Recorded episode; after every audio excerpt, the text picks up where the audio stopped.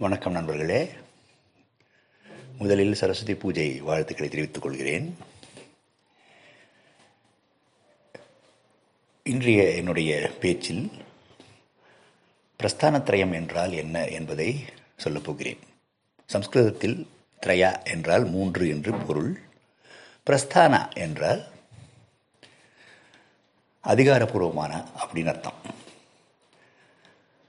அதிகாரப்பூர்வமான மூன்று நூல்கள். மூன்று நூல்கள். அதாவது தத்துவ நூல்கள். அவைகள் இவ்வாறு. உபநிதனங்கள் பகவத்கீதை மற்றும் பிரம்மசூத்திரங்கள். இந்த மூன்றுமே சனாதன தர்மத்தின் அடிப்படை நூல்களாக விளங்குகின்றன. பிரஸ்தானத்திரயத்தை பற்றி நிச்சயம் நீங்கள் தெரிந்து கொள்ள வேண்டும். அதற்காகத்தான் இந்த பதிவு.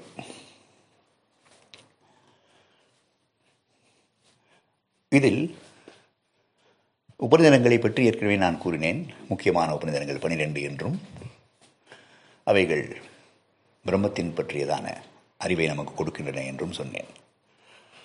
அடுத்தபடியாக பகவத்கீதையை பற்றியும் சொன்னேன்.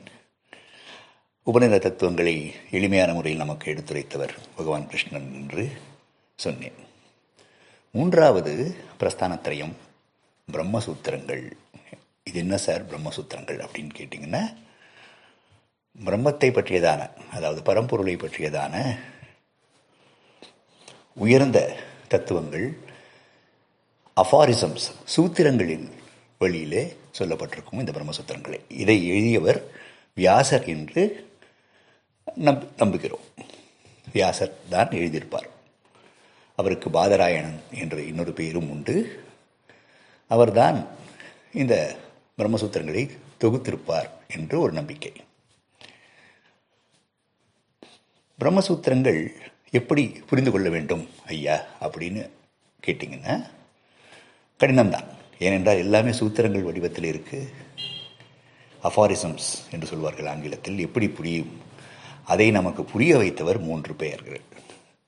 அவர்கள்தான் ஆதிசங்கரர் ஸ்ரீராமானுஜர் மத்வாச்சாரியர். இந்த மூன்று பேருமே ஆதிசங்கரர் ராமானுஜர் மத்வாச்சாரியர். இந்த மூன்று பேருமே பிரம்மசூத்திரங்களுக்கு உரை எழுதி நமக்கு எளிமையான முறையில் புரிய வைத்தவர்கள் இந்த மூன்று பேர். அவர்களுக்கு நாம் ரொம்ப கடமைப்பட்டிருக்கோம்.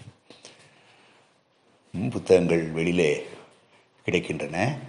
அதாவது பிரம்மசூத்திர பாஷ்யம் ஆதிசங்கர் எழுதியது பிரம்மசூத்திர பாஷ்யம் ராமானுஜர் எழுதியது பிரம்மசூத்திர பாஷ்யம் மதுவாச்சாரியர் எழுதியது. அவைகளை படித்தோமானால் அவா அவா சமயத்திற்கு அவா அவா கோட்பாடுகளுக்கு தகுந்த போல எடுத்துரைத்திருப்பார்கள். ஆக இந்த பிரம்மசூத்திரத்தையும் மூன்றாவது பிரஸ்தானத்திரயமாக கருதி நாம் வழிபட வேண்டும். நன்றி வணக்கம்.